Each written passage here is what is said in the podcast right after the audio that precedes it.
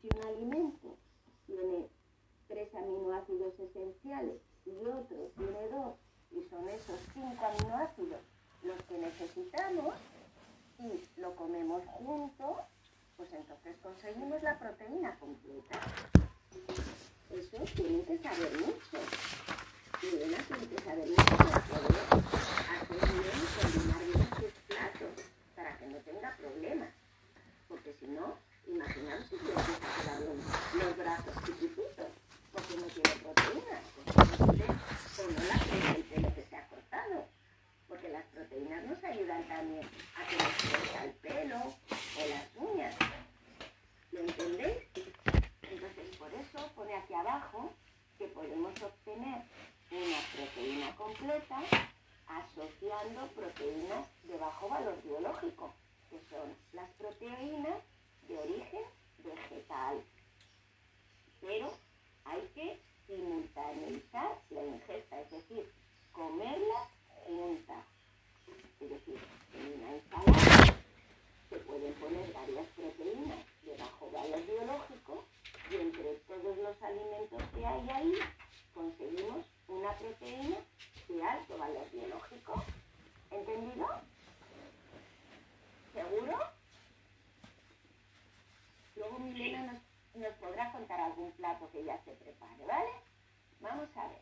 ¿Dónde podemos encontrar las proteínas? Primero vamos a empezar a hablar por las que son las proteínas completas, las que son de origen animal. Y luego hablaremos de las proteínas de origen vegetal. Bueno, pues las vamos a poder encontrar en huevos, en la leche, unas partes de los animales que se llaman las vísceras, que es el corazón, el riñón, el hígado, etcétera, etcétera. También cuando nos comemos un entrecot o un morcillo, en los músculos de los animales, ahí también hay proteínas. Y claro, los pescados también son animales, pues también cuando nos comemos pescadito, ahí también estamos comiendo proteínas. ¿De acuerdo? Y fijaros, en esta primera imagen, ¿eh? veis que tenemos representados el sector 1 y el sector 2 de la rueda de los alimentos. Tenemos la leche y el queso representando a la leche y los derivados lácteos del sector 1 y tenemos también los pescaditos, la carne y los huevos representando al sector 2. Recordar que en ese sector 2 también incluíamos el jamón serrano, el jamón de york, la pechuga de pollo, la pechuga de pavo, el lacón y el lomo. ¿Vale? ¿Os acordáis de eso, verdad? Sí. Vale, bueno. Y vamos a ver los alimentos de origen vegetal. Pues os pone que son proteínas de bajo valor biológico y le puede faltar uno o algunos de los aminoácidos esenciales. Pero como hemos dicho, que combinándolos bien no vamos a tener ningún tipo de problema. Y volvemos a repasar un poquito que cada uno de los nutrientes va a tener una función diferente. Habíamos visto que el agua era reguladora. ¿Eh? ¿Os acordáis? Que nos Sí. llevaba los nutrientes a donde hacía falta de nuestro cuerpo y luego cogía los residuos y los llevaba para expulsarlos de nuestro cuerpo, ¿vale?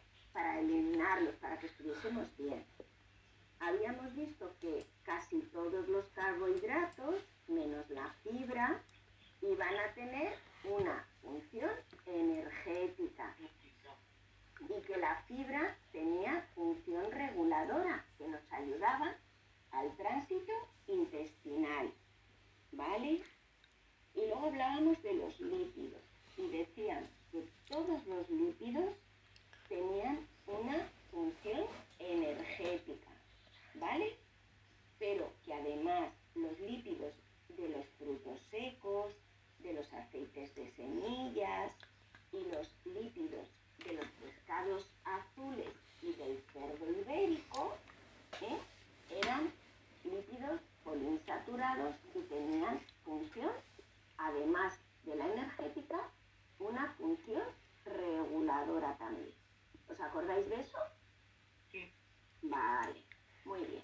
Bueno, pues las proteínas, como son tan importantes, tienen una función diferente. Y se dice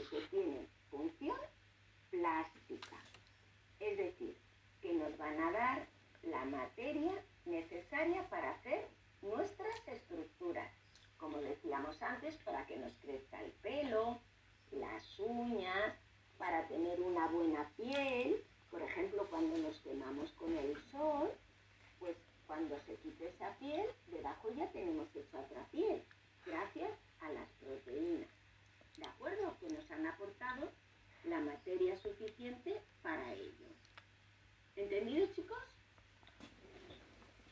¿Eh?